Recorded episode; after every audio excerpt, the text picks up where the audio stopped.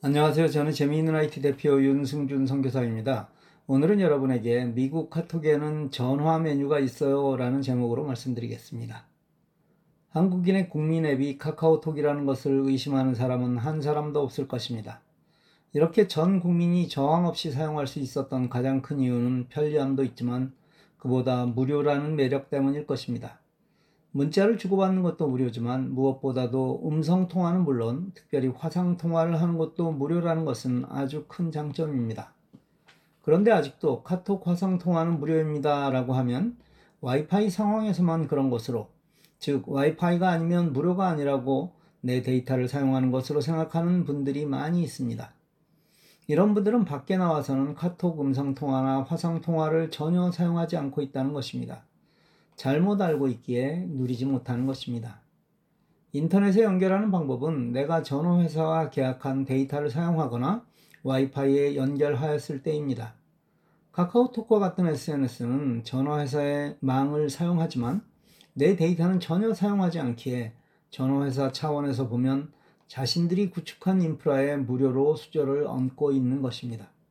어쨌든 결론은 밖에서 아무리 화상통화를 오래 해도 여러분의 데이터 사용은 전혀 하지 않는다는 것이니 안심하시고 사용하시길 바랍니다. 한국에 나가서 사용할 때도 그러냐고요?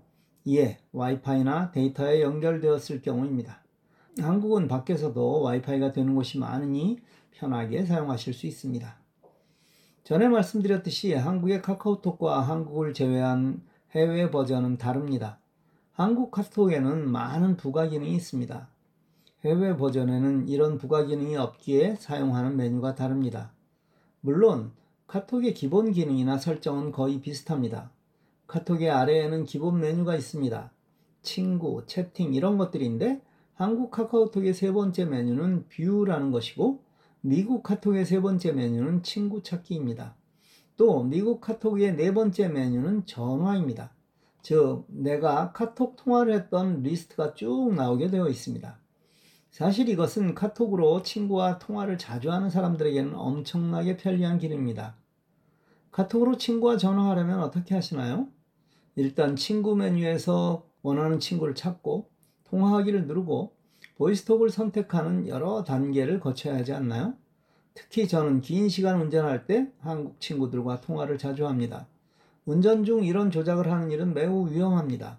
바로 그때 이 메뉴를 이용하면 전에 통화한 리스트가 나와 있고 그 중에 원하는 사람 옆에 있는 음성 혹은 화상 통화 버튼을 누르기만 하면 됩니다. 지금 이 글을 읽는 분이 한국 외의 카톡을 사용하신다면 읽는 것을 잠시 멈추시고 실제 한번 해보시죠. 하루에 상당한 시간을 카톡을 들여다보고 있는데 나는 왜 이런 기능이 있다는 사실을 몰랐나라고 자책하지는 마십시오. 세상의 모든 일이 그렇듯 관심을 가진 사람들의 눈에만 보이는 것입니다. 저처럼 이것저것 자꾸 눌러보고 새롭게 시작하는 것을 두려워하지 않는 사람에게만 보입니다.